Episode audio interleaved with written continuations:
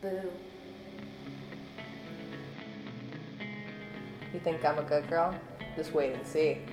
I put the fun in funeral. We're bad girls. This is what we do. I'm what psychiatrists call alpha female. You're shot pretty well for a boy. I'm the girl that's going to save your life. I can and I will. I can and I will. I can and I will. I'll take a bite out of you. Beware the sirens. Welcome to a very thankful episode of Sirens of Horror. As always, I'm your mistress of evil, Ella Ivella, along with Mina Macabre and Ash Vicious. So today on this lovely, thankful day, it's like thanks and giving and giving and thanks. Something like that. Yeah. Something. I don't know. Almost. Isn't it called Thanksgiving? Are you giving thanks? Giving Thanks Day. Giving Thanks Day. So here on Giving Thanks Day, we are going to give thanks to an OG goth Thanksgiving family. Thanksgiving film, but also just an OG goth family. Mm-hmm. We love them. And they are, of course, the Addams family. Da-da-da-da. Da-da-da-da. Da-da-da-da. Da-da-da-da. Da-da-da-da. You can't help yourself. I'm sure you did it along with us. I hope so. If not, do it over and do it again. Yep. Yeah, just rewind those like 20 seconds yes. and go for it. But we decided to kind of go through Addams Family Values and like just the glory that is kind of the Addams Family TV show and in movies and like all of that, and just they're so fucking cool. They really are. Yeah.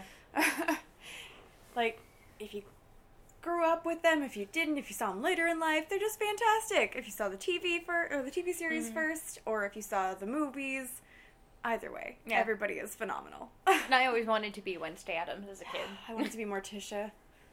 I have turned into Morticia. Ella is Morticia. I am become Morticia is Ella. Yes, I am the matriarchal evil one of this little household. Oh, evil one. You called. I wasn't. You rang. Because I actually got started with the movies. Oh, okay. Same. So, like, I didn't even know of the TV show. What? Yeah. Yeah. Look at me go, knowing stuff. I watched the TV show first. Oh, really? I did. And then I fell in love with the movies because Anjelica Huston is a goddess. Oh my god, mm-hmm. yes. I just, Gomez and Morticia, like, I'm very happy I found my Gomez. But that was always my, like, relationship goals. Oh, yeah. Mm-hmm. Like, the thing I like so much about it is, like, you look at so many forms of horror. You look at American Horror Story or the Halloween series or so many different versions of family and horror and in kind of goth culture. And what I really like is between the Munsters and, like, Addams Family, like, they're the best families. They love and support, like, all aspects of themselves. It's great. It's funny, because, like, you pretty much, they're, like, the plucky comic reliefs of horror. Yeah. Oh, fun fact for you guys. Did you know the original TV series was actually... The plan was to make a show about Lurch. Oh, and, like, really? His daily goings-on of living in this crazy house full of these people. But then, you know, they looked through the comics and they were like, oh, no, they have to make it about this family. This is a great family. Oh, yeah. But, yeah, originally it was going to be about Lurch. Huh. Yeah. You know, the original actor for Lurch was over 7 feet tall. Oh, my God.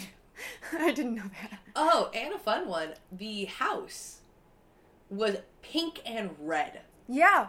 Oh, yeah, God. You can actually look up color pink photos of the original house, and it's just pink decor everywhere. Because pink shows up the best on black and white. That's true, yeah. So they would do different shades of pink and different shades of red. I wonder if that house still exists. No, it doesn't. It actually got torn down in the 80s. Bummer. Because there's all those, like, really cool houses, like, in LA where they shot stuff. Like, you can go visit the Charmed house, and, like, you can go visit the Halloween house. In fact, I used to live next to the Halloween house in Pasadena. Yeah, that's what you want. we totally did not ever sneak into that house. No. Mm-mm. No, we definitely did not have, like, 3 or 4 picklebacks and or, like, let's go sneak into the house that they filmed Halloween in. It's sounds only like 2 o'clock in the morning on a full moon. What could happen? It says no trespassing, but we don't care. Who will find out other than, like, a masked murderer? Yeah. The cops never show up to that house. I've seen all the Halloween films. Yeah. If they're showing up, we're either dead or in the closet hiding. And then there was that one house that you couldn't get into, which was right next to it, that looked like the cabin in Evil Dead. Oh, yeah. The one that I shot in front of.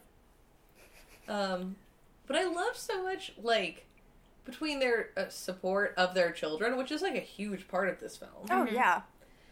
To their love for each other, to their love of, I mean, even if you look at Lurch, Cousin It, Grandmama, Fester.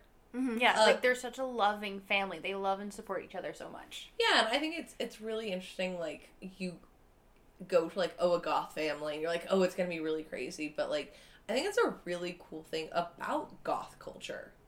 I mean, we were recently at a bar, and if you're ever in LA, Bar Sinister is amazing. Yes, definitely check that place out. But the guy that asked you to dance, Mina. Oh, yeah, he was so sweet. Yeah. And it's, I love counterculture clubs like that, because it's contrary to the belief where everyone's going to just be assuming that you're there, like, to get laid or to whatever. Like, they're very polite and respectful. And things that you don't really find in regular bars, you know, people come up and just grind on you, and you're like, no, go away. Yeah, but, you know, there definitely. At Bar Sinister, this is... So, yeah, any counterculture clubs that I've gone to, you would think they're going to be like a regular bar where people are just kind of come up and grind on you, and that's what it's there for, but it's not. It's so polite, and people are so respectful of your boundaries and your space, and they, like...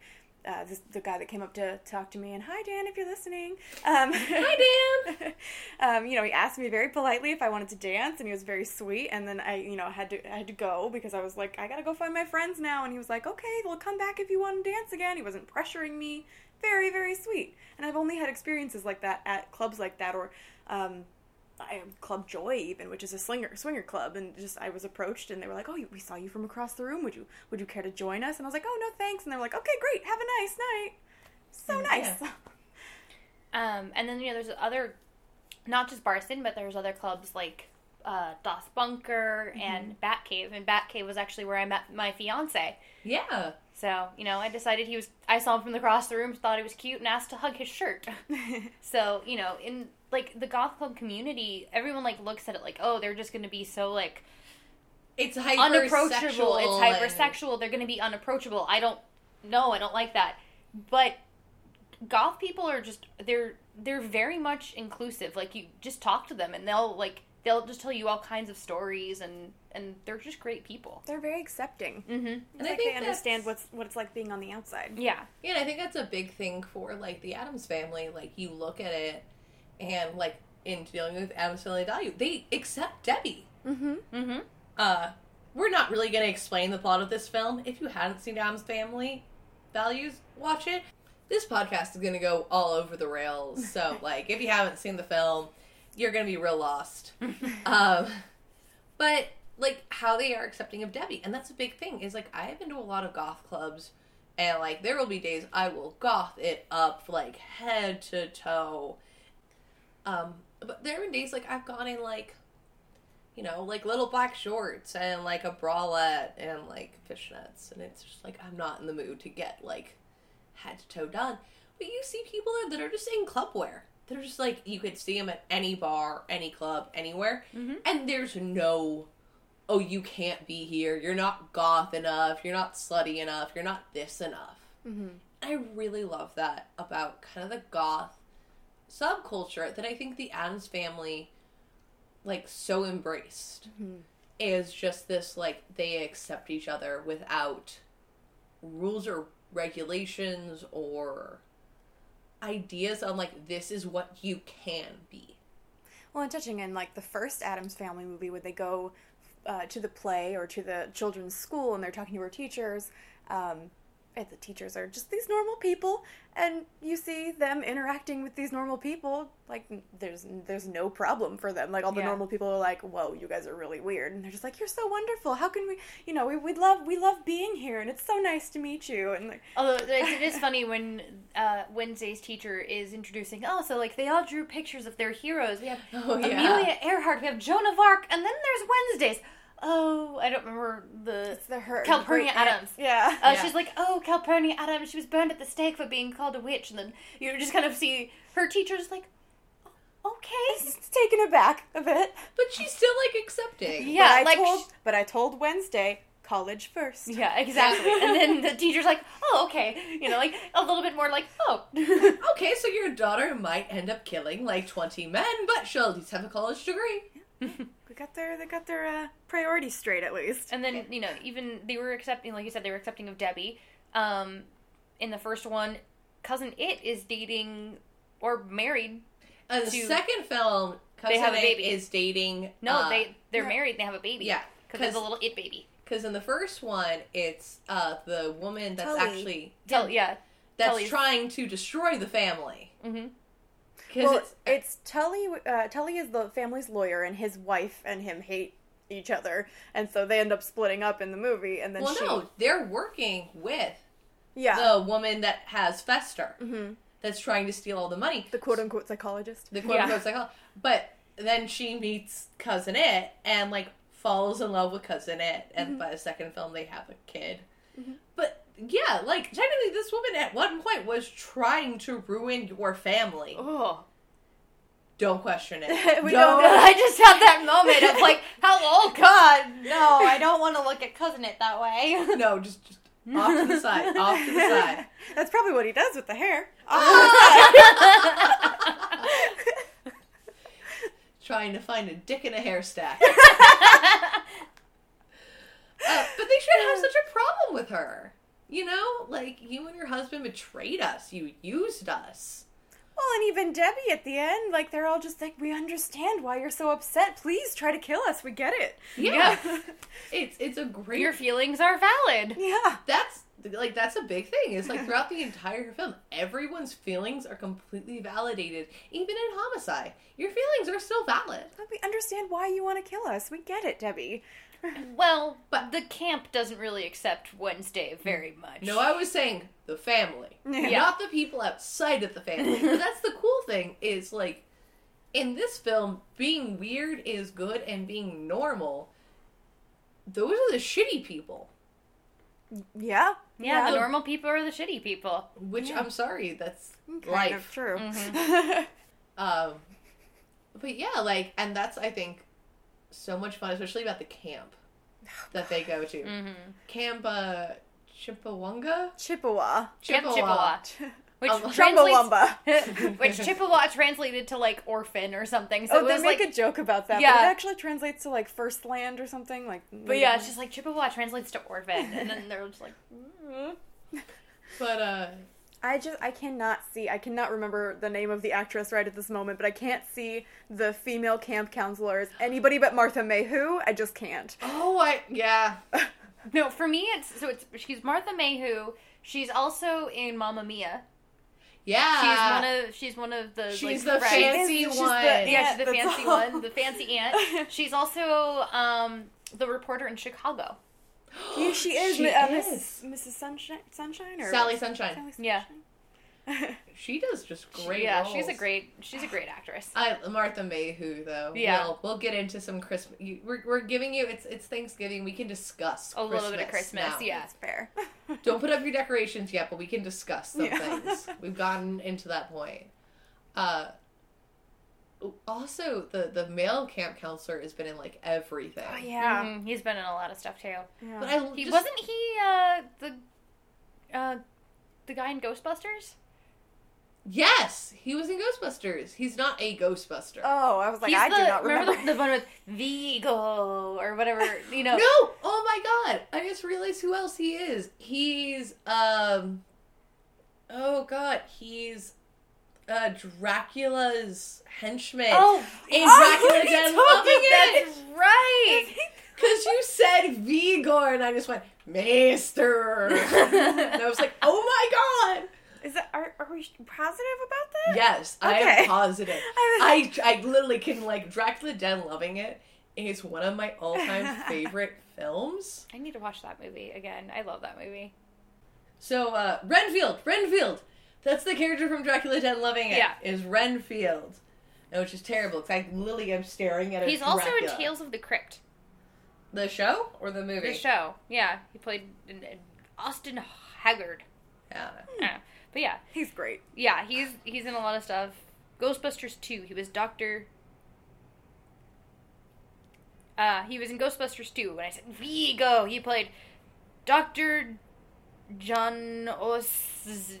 Yeah, he works for the... Yeah, the painting place, the art gallery that Sigourney Weaver worked at.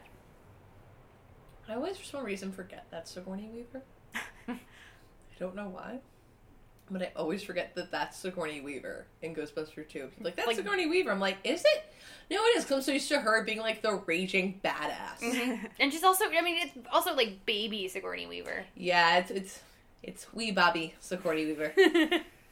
But speaking of wee Bobbies, that's a big plot of Addams Family Values. Mm-hmm. Is the new baby. Yes. Pubert. Which, fun fact, was the original name that they... thought of and discarded for Pugsley, Wednesday's younger brother. That's a valid name to discard. Yeah. Yeah. Pubert. I would not want to name my child Pubert. Yeah. I mean, even if I was, you know, Morticia and Gomez, I don't think I would want to name my child Pubert. Yeah. I would still... Dante, Damien. Yeah. Beelzebub. Like Damien... Damien Addams. Their names are... Because Wednesday... And then Pugsley and Pubert. Okay, but Fester? Yeah, right. But I mean... Is it the firstborn gets the good name and then that's so. It? Because it's Gomez and then Fester and then Wednesday and then Pugsley and Pubert. So it's like you get one good name and the rest are shit. Maybe. I mean, but think about it though. If they had named their child Damien Addams, that just has a nice ring to it. Dante Addams. Katamia, I am Dante Addams. May I take your hand and body? Oh. Now, is he just going to take the hand off first, though? Because I feel like, all right, yeah. I mean, because I'm sorry, but if he grows up to be just as attractive as Gomez is, if you come up to me and say, hello, my name is Pubert Addams, and we're like, okay. And it's not even like you could shorten it. Hi, I'm Puby. Or Pubert. Bert's not a good one. No, I'm Bert Addams. No. Yeah, there's no way of saving this name. Yeah, no. There's no safety in this name. But so Pubert comes out like a little gorgeous, gothic baby. And then Fester leaves and he turns into a blonde-haired... little angel baby. Dimple. He could be... much to the parents' dismay. A lawyer. Or an orthodontist. Or a president. Fun fact. Another fun fact. This is Marina's fun fact episode. Yeah, apparently. Mina's our little encyclopedia. For the Addams Family, apparently. I'm not surprised at all on this fact. So they... make the joke about he could be a lawyer. But in the TV series, Gomez is an attorney. Huh. Yeah. Good to know. Yeah. All right. I love just the child being so sweet is like their worst nightmare. But even still, like we mentioned earlier, we get a scene of they still love Pubert. There's a scene where Morticia's reading to him and like green eggs and ham. I don't remember what she's reading, but some children's book that's like a popular regular children's book, and has her. In her lap, and she's like, what happens next? Oh, he lives. She's disappointed, but she's reading it because it makes her child happy. It's the Cat in the Hat. Oh, it's the Cat in the Hat. Yeah. See, I thought it was something Dr. Seuss, but yeah. So, but even then, while she doesn't enjoy it, she wants her child to be happy. Mm-hmm. Even if, the whole thing about Fester not coming back and Pubert not turning back into a Gomez, I completely feel confident that Pubert still would have been loved and, taken care of, and it would have been in The Munsters, where you have the cousin, the niece. So I don't know The Munsters at all. So The Munsters was around... You're just looking at me very expectantly like I'm going to answer and I don't actually know The Munsters. The Munsters was a show done around the same time. So there was like the dad who was Frankenstein. Mm-hmm. And then it was his wife who was a vampire and grandpa who was like Dracula. Mm-hmm. And then their son was a werewolf. And then they had their niece in the show that was like a very, very normal blonde-haired, blue-eyed 1950s girl. Cute. And yeah, like think Rhonda from The Bad Seed. Like that's what she looked like. Which is I haven't seen that. I don't even know what that is. That's an amazing movie. I want to watch it. But it was that idea. It's a bunch of monsters, like legitimate monsters, and then like one very, very normal girl. Mm-hmm. But she was like very accepted. Like they didn't care the fact. Like they used to say, like, we don't care about your condition. Your condition. Because she was normal. Yeah. But like it was Herman Munster and Lily. Yep. And I don't remember the child's name. But I just remember Lily Munster. Because she was gorgeous. And I always wanted that dress that she had. Yeah, it's very similar to, it's a cross from like Elvira and Morticia. Yes. Yeah. Yeah. But, if you look at that, like, all of these shows, and if, like, I mean, it was more of a soap opera, but Dark Shadows. Mm-hmm.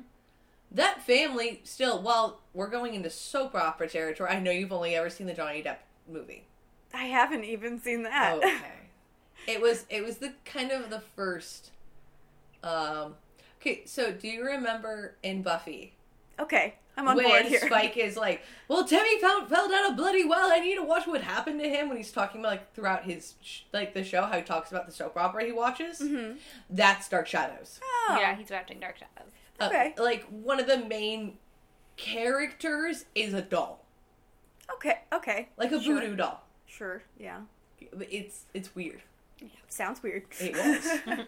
If you watch the first few seasons, it's real fucking weird. But... Bless you. Thank you. Oh, a little bunny ran through the recording studio. But with Dark Shadows even, it was a very strong family. And then, of course, there are vampire hunters and the evil twins. Somebody slept the wrong person. Whatever. It was a soap opera. Yeah, alright. Fair enough. This is the only soap opera I've ever seen in my entire life. At some point, I was like, yeah, there's a soap opera that involves vampires. And I was like, all right. On board. Mm-hmm. I've never seen a soap opera, but it has vampires, so why not? Well, circling back to the very accepting family that they are, even when Debbie convinces Gomez and Morticia that Wednesday and Pugsley want to go to a summer camp, they're, like, aghast, but they're like, well, whatever will make them happy. Yeah, if they want to go here, I guess we should let them. Yeah, it's very odd, and we're not really comfortable, but if it's going to make them happy, we will do what makes them happy. Mm-hmm. Yeah, and that's a big thing with parents being uncomfortable about something, but still going with what their child wants. Mm-hmm. And they do that. I mean, they should know their kids well enough to know they wouldn't want to go to summer camp, and Debbie's a liar, but, you know. As long as you just... As long as you excuse the Addams Family musical, which I hate. I've never seen it, but I love the music. Pulled is a great audition song. I'm sorry. I don't care a musical about the fact that Wednesday Addams wants to suddenly become a nice, sweet girl to impress a guy. Ew. Yeah, that's the entire... Yeah, which really that's the plot of the musical, but Pulled is a great song, and I love singing in the car. Sorry. Also, Nathan Lane plays Gomez. Well, Nathan Lane should play everyone. But the main plot of the film is Wednesday getting engaged and, like, wanting her family to be normal to impress a guy's family. No. Yeah. Ew. So I don't like the plot. The music's good. I just hate the plot line of it. The plot line is terrible, but the music's good. And I'm sorry. I will always sing Pulled. Well, not always sing Pulled for an audition, but it's a good audition song. But they are so just, like, whatever will make you happy. So, like, well, maybe one day our kids want to do that. And, like, we're just going to let them go. And just, like, a fun note on that is that the sort of love interest of Wednesday Addams, his parents, when they're watching the Thanksgiving play, mention that it's $20,000 for this summer camp. That's probably per child. Yeah. Well, that's so it's like an expensive 40 summer grand camp to send their kids to a summer camp. And they were just like, yeah. Also, Wednesday and Pugsley agree to go to the camp because Debbie says your parents want you to. Yeah, so Debbie kind of manipulates them into thinking. Even do something they're not super excited about because they think it would make their parents happy. They're just such a good family. Mm. But that's a crazy thing for two children to do something they absolutely don't want to do because, like, I think Debbie's like, oh, it'll make your parents so sad if you don't go. And they're like, well, we don't want to make them sad. Well, yeah. I guess we're going. But the entire family does this whole Chippewa thing based on the idea of wanting the other to be happy. Mm-hmm. Yeah. And it's real fucking sweet. It is. I mean, if you ignore, like, the end revolt. No, fuck that. That is sweet. That boy gets balls by the end of that goddamn revolt. Yeah. Yeah. They kiss amongst the fire. What? It's not how your guys' first kiss went? Like at a fire? I think they kiss in the graveyard afterward, don't they? No, you're right. They kiss in the graveyard. Mm-hmm. Hey, I had my great, like, love interest of, like, summer camp once. Although you'd have ended up dating him like 10 years later. I never dated my summer camp crushes. I didn't even realize. Because one of them ended up being gay. The other one ended up marrying somebody. And he's very happy with that somebody. And I'm like, good for you, Michael. But I ended up dating my summer camp crush. And then not realizing it. Beautiful. Hey, for listening. Hi. But we dated. And then I saw my good friend, like one of my best friends, who I went to camp with. Mm-hmm. And she was like, oh my god, it's so cute that you guys are dating after all this time. When we were both just like, well, what are you talking about? And she's like, well, like everything at camp, you guys were like so into each other. And we were like, what? And then we like looked at each other and it was like flashback to dirty blonde hair, blue eyes, and like him going... black hair, blue eyes, and I was like, oh! Oh, because we called him by his last name. When everybody knew him, like, we referred to him by his last name, but when I knew him in camp, everybody referred to him by his first name. He saved me from a snake. It was very, very dramatic for being 7. Yeah. But yeah, like, he went by his last name, but he went by his first name in camp. Mm-hmm. So I never even made the connection that it could possibly be the same person until my friend was like, no, you guys, like, it's such a fairy tale thing. And it was like, oh, you. Did you Superman that hoe? Bad. I'm just... You were thinking it. Whoever's listening, that person on the other end of this, you were thinking it too. Yeah, or if you were like me, you just rolled your eyes. I'm okay with that. I'm used to that. Yeah, I'm like, you should be used to that by now. But I think it's cute, like the summer camp romance and how he stands up for her. Mm-hmm. Yeah, like it's cute. He starts off as this absolute bitch. He just wanted to read. At this absolute bitch. He just wanted to read. Yeah, but he eventually, like, you know, falls in love with Wednesday and then helps her run the coup and then, like, dresses in a suit and talks to her in the graveyard. Like, he even does the drawn-on mustache. Oh, I love that. The little tiny mustache. That's so cute. I love their little relationship. It's so adorable. He plays Bernard from the Santa Claus. Oh my god, he does. I had a crush on Bernard, too. I know, me too. You're weird. It was the curly hair. So cute. The curly hair, I'm sorry. Okay. I just understood Bernard. He's got a lot of shit to do. I'm not crushing on that man. He has too much fucking shit to get done. The fucking man work. Oh God, I'm Bernard. Him and Elijah Wood. Those two actors. I just realized I am Bernard in the Santa Claus. A little bit, yeah. I'm that little girl with Coco. Shaken, not stirred. Well, you knew that this episode was going to be a holiday episode. We're going to not even really talk about the movie. That was me being one of the reindeers. The reindeer. It was like... that was Comet, actually. You were doing a Comet. Yep, I'm Comet. Great. So we're Comet, Coco Girl, and Bernard. But another really cool point is the fact that the whole normal group of camp is, like, really into the white savior allegory of Thanksgiving. And Wednesday is so base.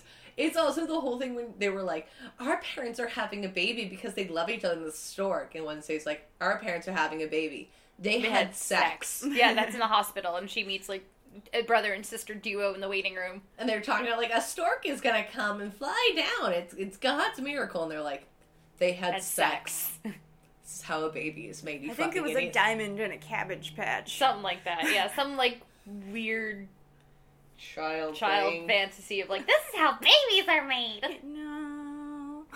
They had sex. They fucked. This is it. Get over yourself. But I love just how informed they are, like, in life. Mm-hmm. You know? They don't bullshit their kids. No. And even Pugsley, who's definitely a little bit of the dumber of the two, is still very aware. And also, Wednesday never really talks down to Pugsley. She bosses him around, but she's never like, your opinion doesn't matter. Yeah, that's fair. She's never putting him down that he's not, like, good enough or smart enough or anything like that. She just, like, you know, messes with him because it's her little brother. But yeah.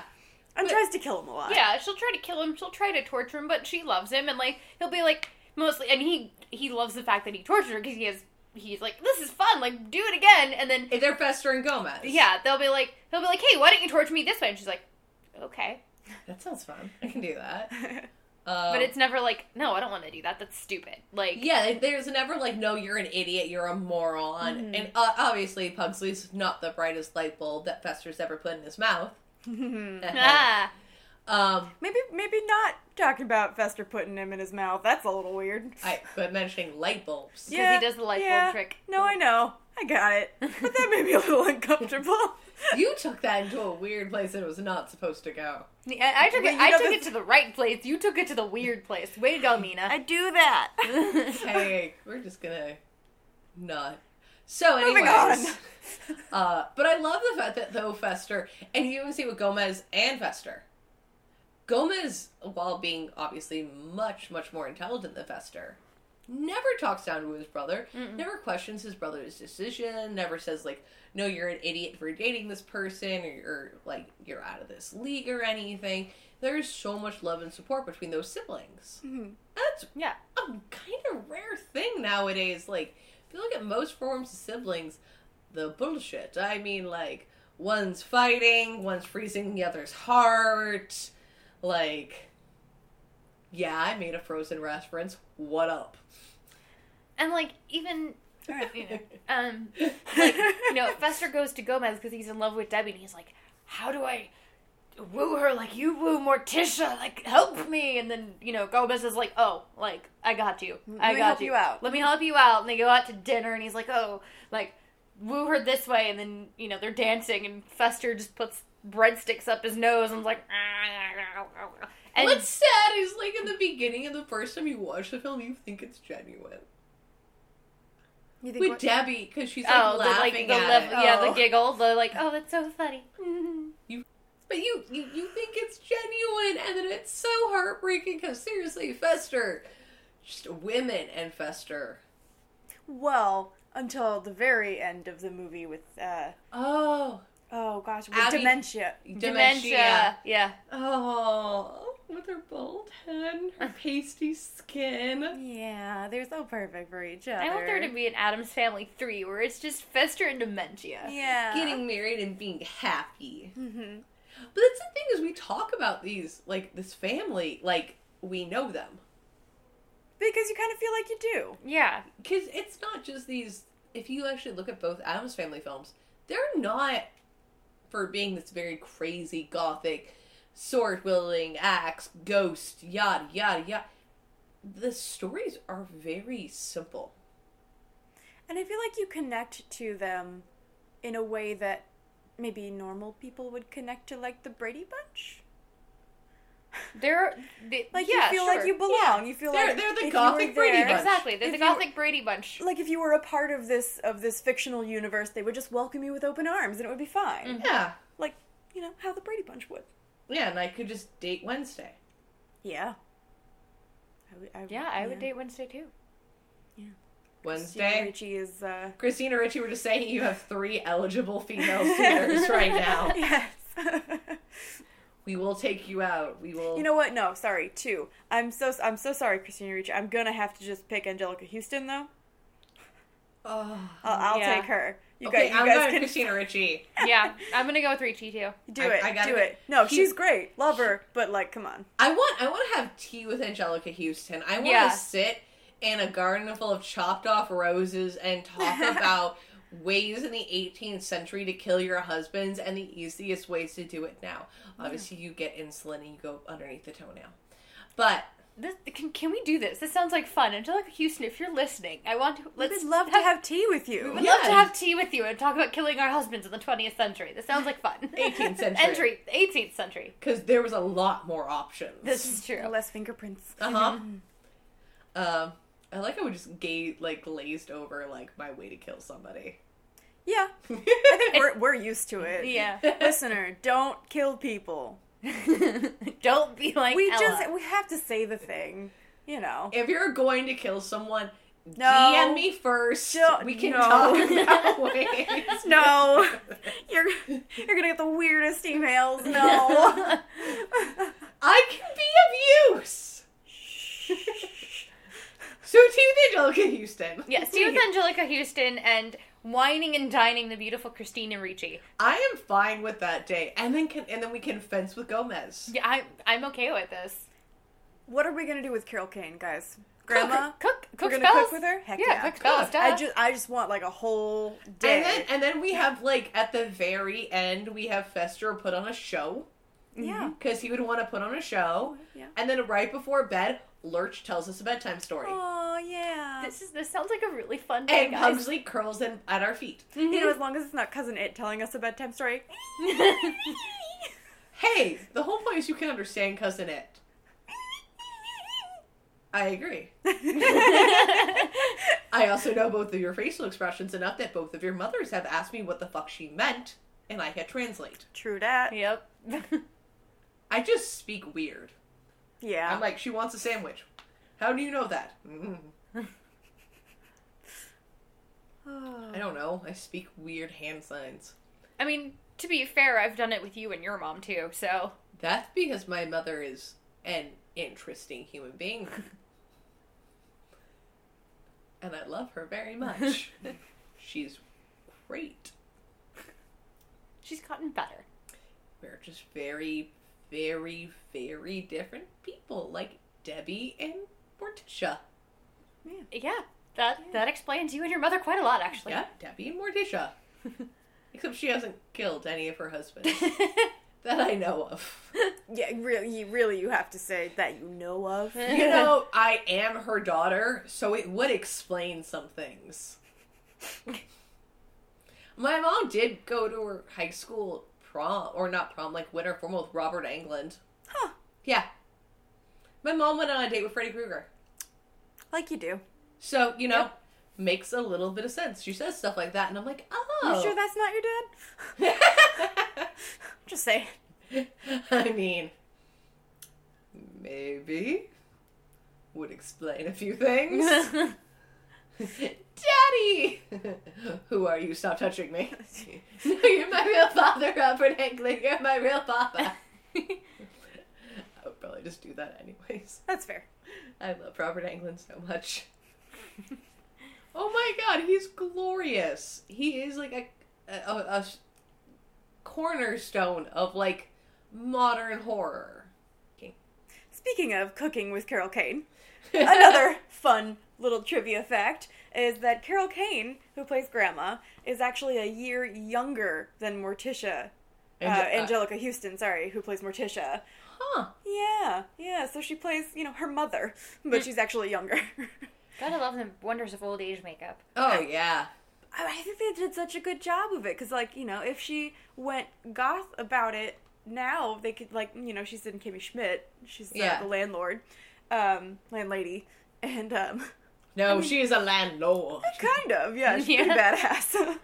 But, they could do that makeup on her now, and she doesn't look nearly as old as Grandma is, but I feel like, I don't know, she rocks the look real well. Mm-hmm. I love Grandma's look, because I feel like Grandma's look is who you want to find in a gingerbread house. Yeah, oh mm-hmm. yeah.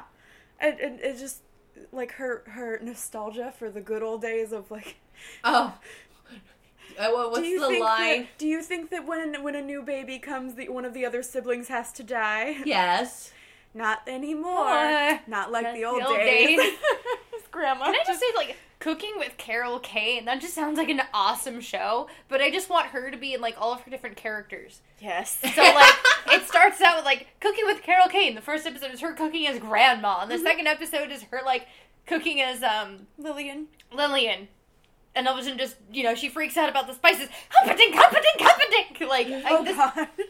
No, I feel like if she was cooking as the Lillian, the landlady from Kimmy Schmidt, it'd be more I don't know, what kind of drugs were they cooking? Yeah, cooking drugs. Yeah. And then I could also see her, the third episode would be her cooking as Miracle Max's wife. And oh, yeah. I mean, that's a great thing about her, but, chocolate coating makes it go down easier. Don't swim for at least 2 hours. But that's what I love is, I would love to spend an entire day with any of these characters. Mm-hmm. Even Debbie. Yeah. I could totally... Dude, a day with Debbie would be, her finding some rich guy, seducing him, and then maxing out his credit cards going shopping. Yeah. Yeah. That sounds like a great day. So, also, can we talk about that beautiful white dress that she's wearing? Can we talk about all of Debbie's outfit she has? All of Debbie's outfits are amazing. So she beautiful. Even has the giant flowing, which I was supposed to be my wedding gift, and I was I have no stairwells to walk down it. Oh. But one day... The feathery, flowy robe of I'm going flowiness. To have a flowing robe, and I'm going to stage my husband's death.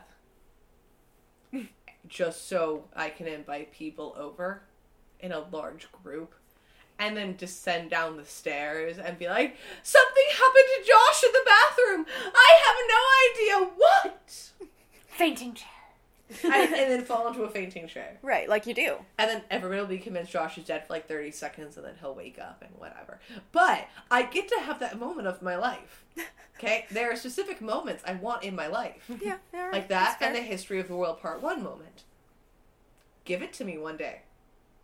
Yes, yes, no, no, no, yes, yes, no, no, yes, yes, yes, yes, yes! I want that moment. Speaking of which, there's just a large group of attractive men that would agree to line up for me so I can pick you. Once again, DM me for murder tips or, oh, my poor inbox. Yeah, you did this to yourself.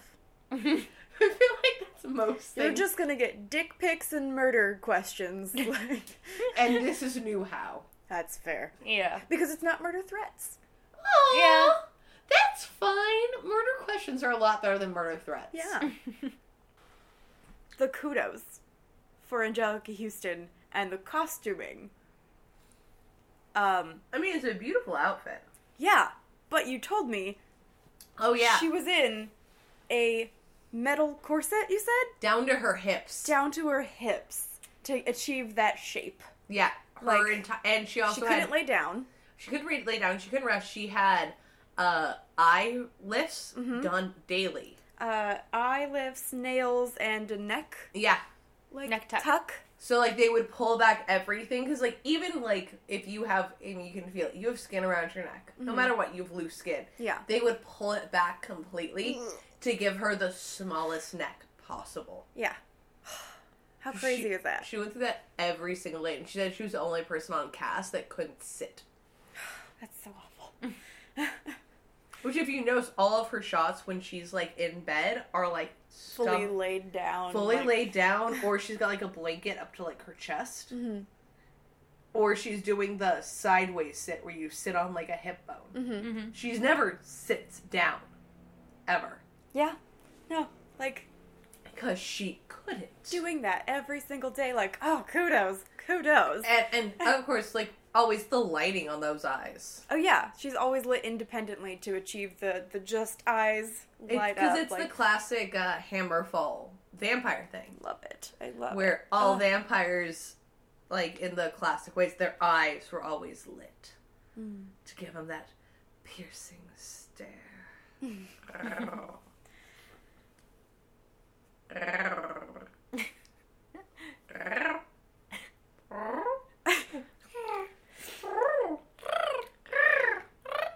that has been your 10 seconds of strange noises on this Thanksgiving Day. We hope you enjoyed it. This is our gift to you.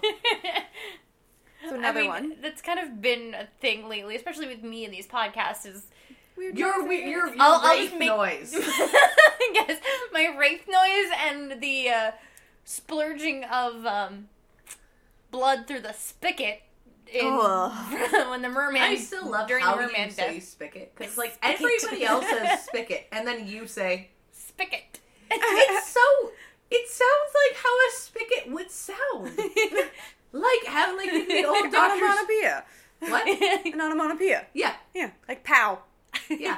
The way she says spigot is an onomatopoeia. Yeah. All right. Only her, though. Say it one more time. Spigot. No. Okay, that's how you say it. Does that sound like a spigot? No. No. Ash. Spigot. It sounds like a spigot. Yes. It sounds like a spigot. Oh, man. This is our spigot conversation. Yeah. More trivia. I love our holiday episodes. We get off the goddamn rails. And you actually get to, like, see this, by the way, anybody's listening to it. This is our conversations. Yeah, this is normal. Yeah. Like, this is, like, currently you are curled up next to us with a glass of whiskey on a Thursday night. Yeah. Like, this is just us. Yep. Yeah, welcome. Welcome. Join us. Join us. Join us.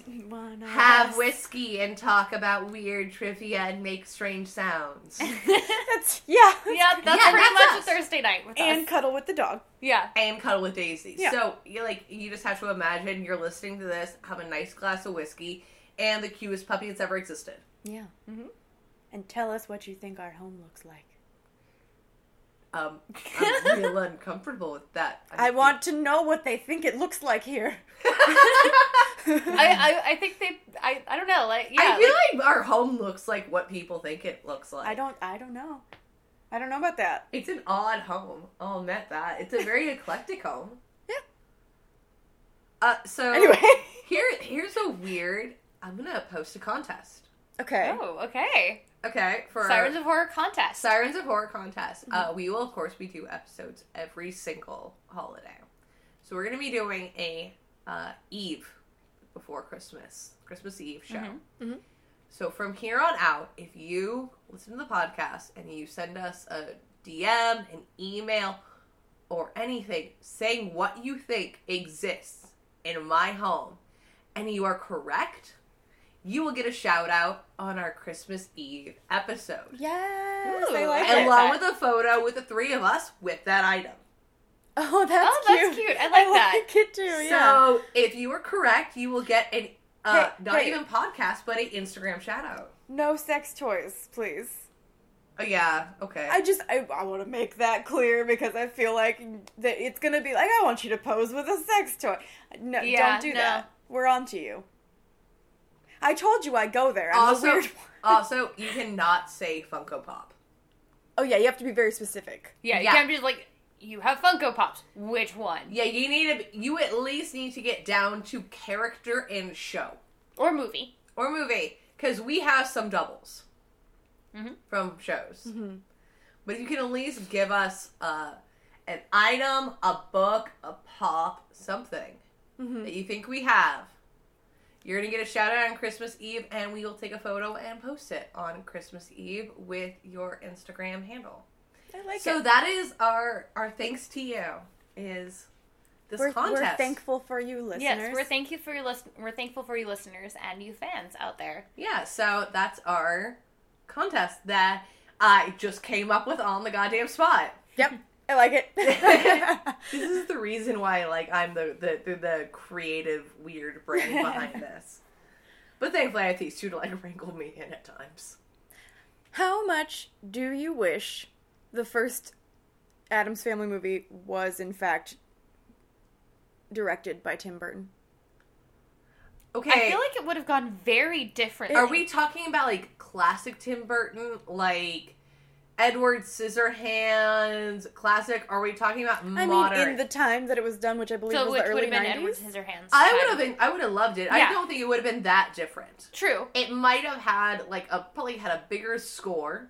Yeah, there would have been a lot more music. Everywhere. Yeah. And there probably would have been, like, a more supernatural element to it, possibly. Mm. The dance they do together.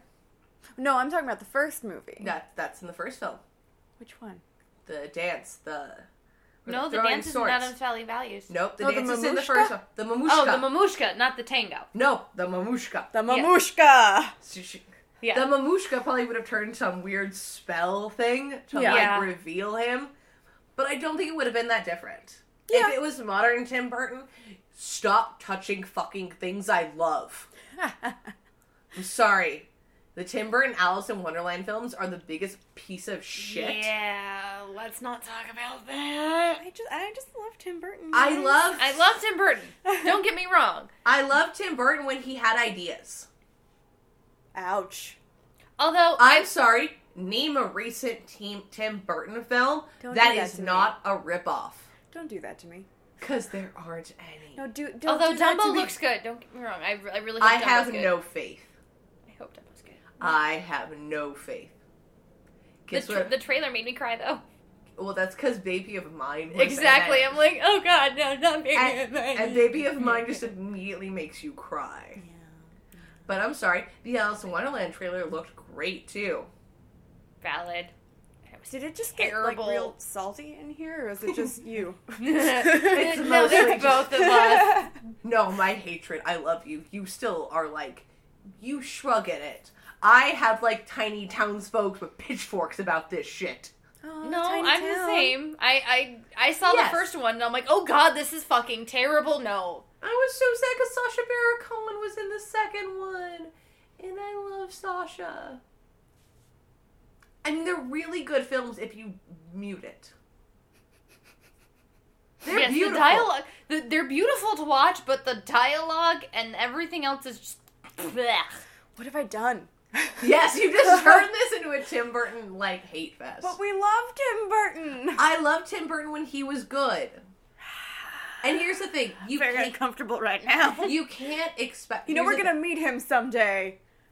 You know that's going to happen, and right? I'm going to say right now, Tim Burton was incredibly creative, and he created a lot of ideas, and he didn't write or direct Nightmare. He just produced it. Yeah, a little note that Tim Burton produced Nightmare Before Christmas.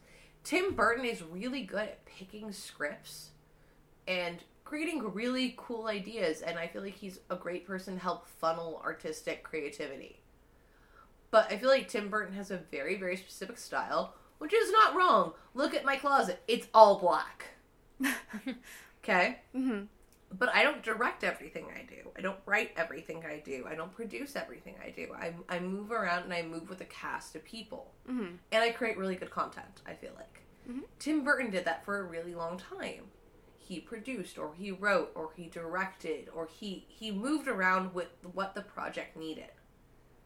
And then if you're offered, like, $5 million to direct a film, you're going to take, like, $5 million to direct a goddamn film. Yeah, yeah. But the issue is, he's got a very, very focused view and a style, but also he did not write Alice.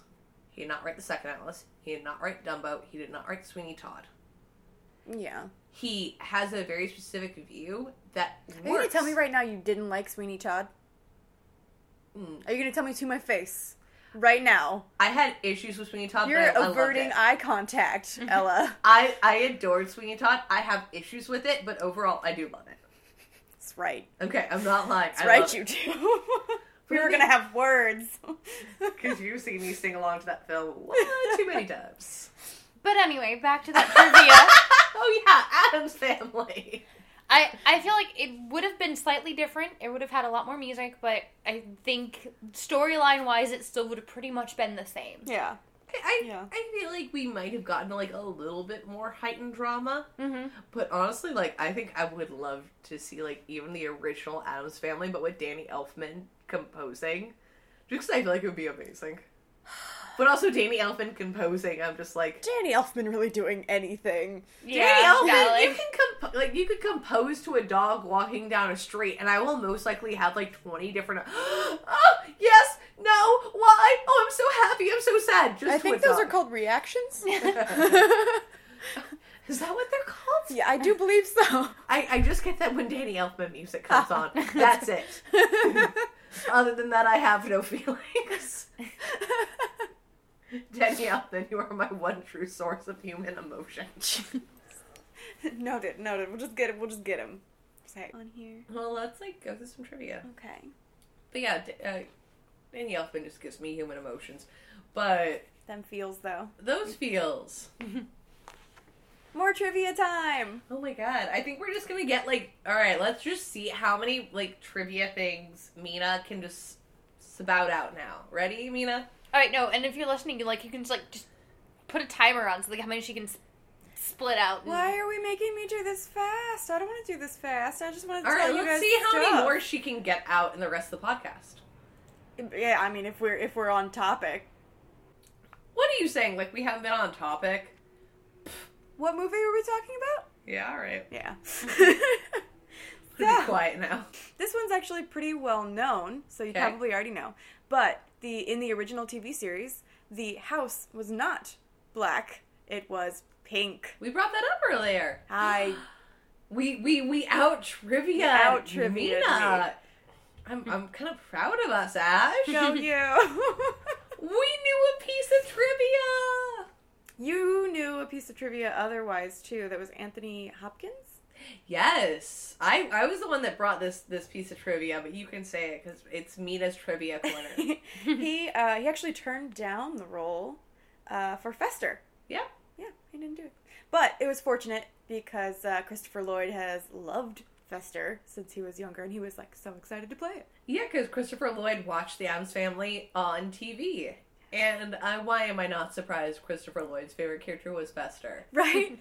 That seems pretty right. Spot on. I love Christopher Lloyd for his love of the odd eccentric. Yeah. Mm-hmm. I feel like Doc Brown and Fester would totally be BFFs. They totally would. Yeah. I now want to, draw this. Them just having...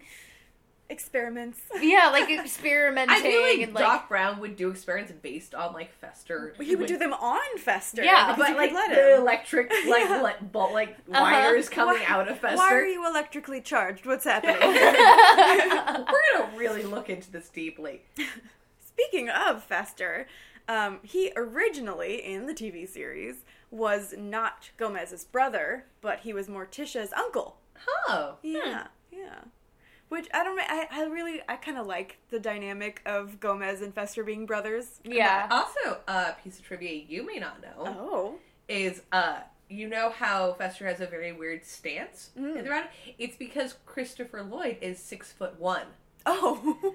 So he actually had to, hunch squat down and squat and squat for all of the shots because he was so tall. Oh, no. So his, weird little, hobble he does for Fester and, the hunch thing became from him having to squat down for the character so much. Huh. Well, I mean, that makes sense. It'd be hard to walk that way. But, yeah, I also, looking that up, I was also holy crap, Christopher Lloyd is 6'1". I was very tall man. I was not aware Doc was that tall. We have to go back. Marty. It comes up when you bring up Christopher Lloyd. Yeah, I mean, it just happens. Other trivia, Cousin It trivia. Oh, if you are starting to talk about Cousin It having sex, I'm not. Stop. I was just gonna say, I was just going to say that the wig weighed more than 35 pounds. Oh, God. Imagine a wig weighing 35 pounds and you having to wear that. Ugh, under the lights and in the... Oh, it would have so awful. That sounds like the worst thing ever. And this one you brought up was that the actor who played Cousin It... I'm so sorry. Isaac. Well, I was going to say his name, and I'm really not sure how to pronounce it. It's John Saloptek. He's Isaac from Children of the Corn. Yeah, so that's a little creepy. And he's now a high school teacher, you said? Like a history teacher? Yeah, apparently he now teaches high school, and I was like, oh my god, if I walked into a room and Isaac from Children of the Corn was there, it is like, there are very few characters that I generally find terrifying. Mm-hmm. Not just like, oh, this is like a cool monster, or this is this, but like, this is a character. It would freak you out. That, yeah. Like, and Isaac from Children of the Corn truly, truly terrifies me. It's that cult leader, like, intense, like, rhetoric that terrifies me. If I walked into, like, a room not expecting it, and Isaac from Children of the Corn was there, I would pee. I'm not saying a lot. I think Malachi freaked me out more. But Malachi is just a... He follows Isaac until the end. Yeah, just Malachi looks like... someone I know, and it freaked me out. Also, I think it's Children of the Corn 3 or 4. God, how many of them are there? There's like 9. Why? Now. But in Children of the Corn 3 or 4, Isaac turns into a giant worm. Again, why? Okay, but all I know is that film was, once again, we've brought this up a few times on this podcast, was an ABC Family movie that they played at like 2 p.m. on Channel 44. That's a choice. Okay, we talked about this. ABC Family in the 90s was run by some very demented people. Because we've all seen something on ABC Family we should not have. Oh, yeah. Yeah. Late at night. But they played the Children of the Corn 3 or 4 or whatever. And Isaac turns into... giant worm? Yeah, no. And I just, since then, like, the first one I was kind of scared of Isaac, and now I'm just like, no. And now I'm really uncomfortable about Cousin Ed. Like, I can hear it now. Now I'm scared. Oh, no. I'm a little scared of Cousin Ed now. I'll admit this. Oh, no. You've traumatized me to Cousin Ed. I'm kind of excited for being able to traumatize you. You're so mean to me. I'm like, it's Isaac. No, see, I'm not going to do that because then you're just going to, like, play the X-Files theme at me. Oh, yeah. No, please don't. Please don't. Please don't. Please don't. I'm not actually kidding. I'm really actually not kidding. Please don't do that. We all have power over each other now. It's safe, Mina. You can come out from under the couch. Okay. Yeah. No. Cool. No, I've seen her, like, run out of a room for the X-Files theme. Tritones freak me out, man. They're not mathematically possible. I've gotten you with a few creepy things. Yeah. We all have our weird, creepy thing that just will make us run in fear. And apparently mine now is Cousin It. It's not a good thing.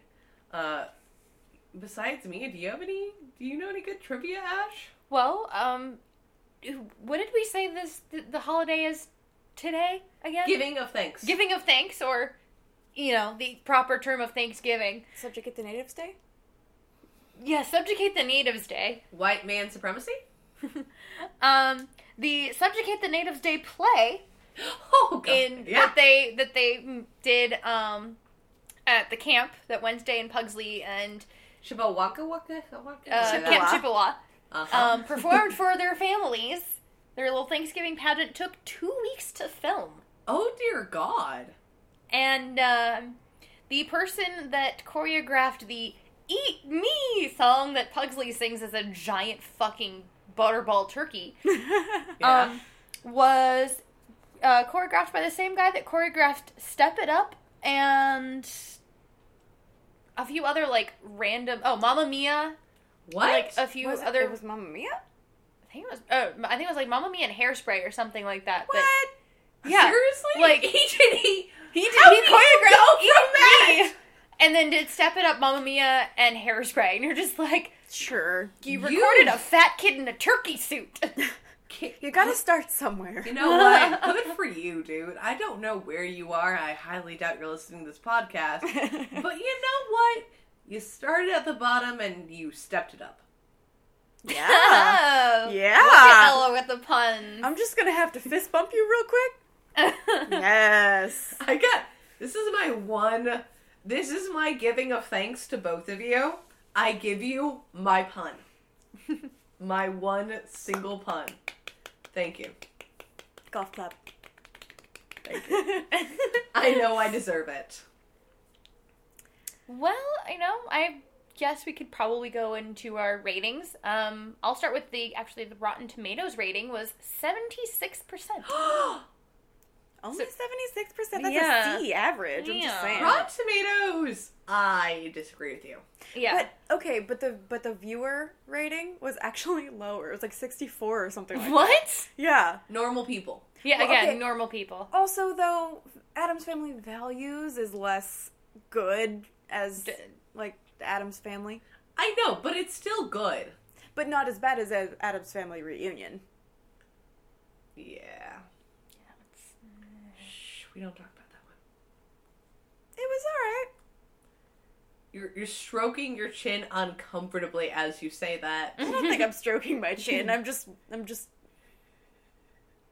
hiding my throat from the theme song. Why your throat? I don't know. It's like a protection thing. So for the first time in the podcast, I'm gonna give Addams Family Values a 5. Really? Look at you go. This is my 5. This is not a 5 based on Ella, the film critic, or Ella, the horror, or Ella, that you deal with every single week. Okay? I'm not going to break down the cinematography. I'm not going to break down the meaning. I'm giving it, 5 tiny 8-year-old gothic Pamelas.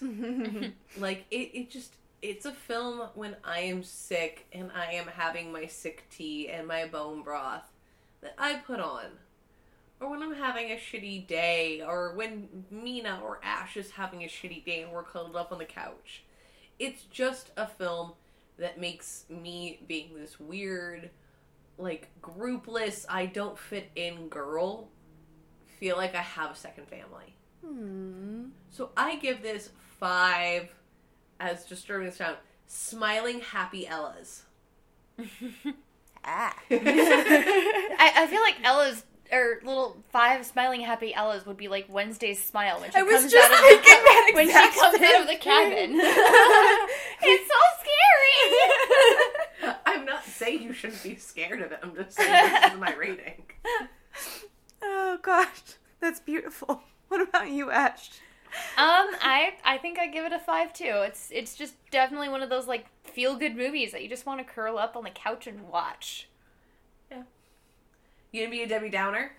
I am not gonna be a Debbie Downer, and I'm gonna tell you why. It's because it's a unanimous 5, and it is for the reasons you guys said, but also fun trivia fact about Mina is that Debbie's monologue at the very end where she's trying to electrocute the entire family was my senior year monologue for drama. Ooh! So, I love this movie very, very much. We love this film. We love this film so much. So yeah, this was such a great feel-good film. We all give it 5, for every person, especially on this Giving of Thanks Day, that didn't feel like you had a home or you had a place to be. There's something about that made you feel like you had a home, that you could be accepted, or one day you could go out there and you could find your Gomez, you could find your Morticia, and you could create this family. And, we've done that in, our little group of friends. We have Thanksgiving most years together. Mm-hmm. In our chosen family. Mm-hmm. So, I love that about this film. It just makes me happy. It makes me smile. It makes me feel like it'll be okay. That was so beautiful. Are you drunk? Wow, thanks. I can't say nice things. No, she can say nice things when she's sober. No, I'm just saying she's very eloquent when she's drunk. It wasn't a dig. Oh, wait. This is my third whiskey drink. I might be. I meant it with love. I didn't think about it. Then I looked over my glass. It was like, wait, possibly. But, you know, I think I want to finish this off by saying, like, what I'm thankful for, like, us and the podcast. But, so I'm going to say I'm super thankful that I was able to, this was a silly idea of mine, and, like, this podcast went through so many incarnations. I believe at one point we were going to be doing Monster Hour, and it's gone through a lot of incarnations about this podcast I want to do about horror films. And it's turned into this amazing feminist with my two best friends podcast about horror films. And I'm so thankful for the ability to spread the knowledge of horror and also the acceptance. Like, there are stuff we bring up every week that I learn from you guys, that you guys learn from me, that I hope our viewers learn. I always, like, encourage our viewers to let me know new things. Mm-hmm. So I really am happy the ability to kind of give a voice to a feminist view on horror films and get to learn and grow and kind of have that give and take is really what I'm very thankful for. Hmm. That's okay. Beautiful. Yeah, okay, now I'm pretty sure I'm drunk. No. How about you, Ash?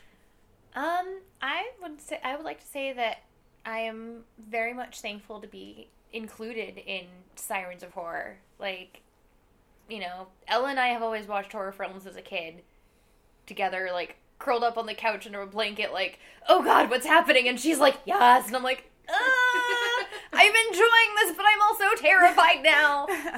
And it's, you know, it's fun to, like, dissect them with both of you guys. You know, like, it's just, I have so much fun doing this podcast, and I'm thankful to be a part of it. Aww. All right, last but not least, take it home, Mina. I am thankful for being a part of this podcast, obviously, because I wouldn't be here if I wasn't, but also for the listeners of the podcast. And from all the feedback that we've gotten, I was a little worried going onto this podcast and not knowing anything that people were going to be upset about it. Like, why are you on a podcast about horror when you don't know horror? So I'm thankful for the opportunity to learn in a safe environment, but I'm also thankful that people are very, like, happy that I am contributing my lack of knowledge. And they've said that it kind of makes them feel better, and that made me really happy, and I'm really thankful that I'm not being torn down by the community, that I'm being accepted and with open arms, and that includes you guys. I'm thankful for all that. So, like, of course, we're really thankful for our listeners, and on this Thanksgiving Day, I'm going to give a shout-out to, like, one of, like, our longtime, like, just supporters, Edgar. You have been so sweet and so supportive. Yes, Edgar is always so amazing. You're so supportive for everything that, actually, I personally have done back with Penny, and Penny, if you're listening too, and, like, just, you've always been there supporting everything we do, and I love seeing you at Comic-Con and giving you hugs. And, of course, like, our amazing, like, we just shot a few weeks ago with the amazing Jesse, and he worked with us on Seduction. Yes. Mm-hmm. And we also are super thankful for the amazing Mason Kale. Yep. Because you can't not love Mason. Mm-hmm. And Mason. Alex Choate, who worked with us on Seduction. And there was this guy, Josh Henry, but he's fine. You're only married to him. Yeah. He's fine. That's it. No. Do I have to be thankful for the man I'm married to? Yes. Yes, 100%. I'm thankful that you're married to him. I think you guys are more thankful that, like, I'm married to him than at times I am. And I'm not sure if that makes me... I don't think that's true even a little bit. This is, like, an absolute lie. He's the love of my life. But... you went from calling him your Gomez to, like... Yeah, he's right. Yeah, this is why I'm Morticia. But we're so thankful for our listeners. At the end of the day, I'm thankful that I have, like, the best two girls by my side. You know who else? I want to one more shout out. Someone who followed us over from once, Gloria, is listening. Oh. Yeah, and has been trying to promote, so thank you, Gloria. Oh, thank you, Gloria. So much, Gloria. But I'm so thankful for you guys. Like, it's an amazing thing to have two best friends, that you get along with, or you go see movies with. But it's amazing to have two best friends that you create with. Mm-hmm. And that's the greatest thing. And it's amazing. And on this Giving of Thanks Day, this is our heartfelt thanks to every single one of you listening, subscribing, clicking, liking. Making our dreams happen. Yeah, it's you guys. It's really just the three of us in my living room talking about horror films and putting it out there. We're going to do this anyways. It's you guys that are making this happen. Yeah. So thank you. Thank you. We tolerate you. Oh, can I say something? Yeah. Shh. Our next film that we'll be reviewing is Hush. Oh. I was just like, we were being so loud. Oh, yeah, you're right. We have to be Hush. And yeah, so check out Hush by director Mike Flanagan, mm-hmm. who's, I'm super excited because he's one of my favorite horror directors. Mm. And if you've seen Haunting of Hill House. Thank you. Haunting of Hill House. Or Oculus. Or Absentia. Or Gerald's Game. I know a lot about this guy. The female lead is in all of those. Yeah, she's really great, and I'm really excited to watch this film with you guys. I think it's the first film all three of us have not seen. Mm-hmm. Huh. Yeah, this is the first film we're doing that none of us have actually seen. We're all coming on, level playing ground. Right, we're all watching it together and doing a little happy dance over here.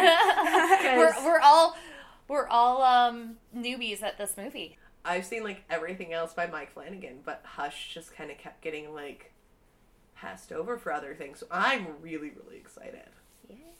But that'll be Tuesday, and as always, follow and subscribe to us on Spotify, Apple, iTunes, and Google Play. You can follow us on Instagram, Facebook, as well as Twitter. Yes. And send us recommendations, questions, comments, things you think are in this house. Yes, we're gonna bring up this contest now, every week. Yeah, and so you can email us with that. You can comment on our Instagram, our Facebook, even our Twitter. Just say, hey, we think you have pop in your house. Book or thing. I will say there is one thing that I'm gonna start leaving hints for. Mm. It's one of my favorite things in my living room. And I'm going to start leaving some hints, and if somebody gets it, I'm going to be real proud. Oh, I will have to say, the Black Phillip Funko Pop does not count, because that was put on our Instagram, so that does not count as an item. Yeah, you can't do Black Phillip. We would have totally lost that one. But email us at sirensofhorror@gmail.com. Instagram, Twitter, Facebook, Sirens of Horror. I think that's the amount of times we can mention follow and subscribe. Or do it. Before we start getting paddled with a whip. That's impressive. I like that. Paddled with a whip? No, maybe paddled with a whip. I mean, I wouldn't put it past you. Yeah. If there's a will, there's an Ella. There's a will. If there's an Ella, there's a way, guys. Yep. But as always. Good. Bad. We're the girls with the mic. Have a lovely Thanksgiving, and thank you for listening, and we'll see you guys on Tuesday. Bye. Bye.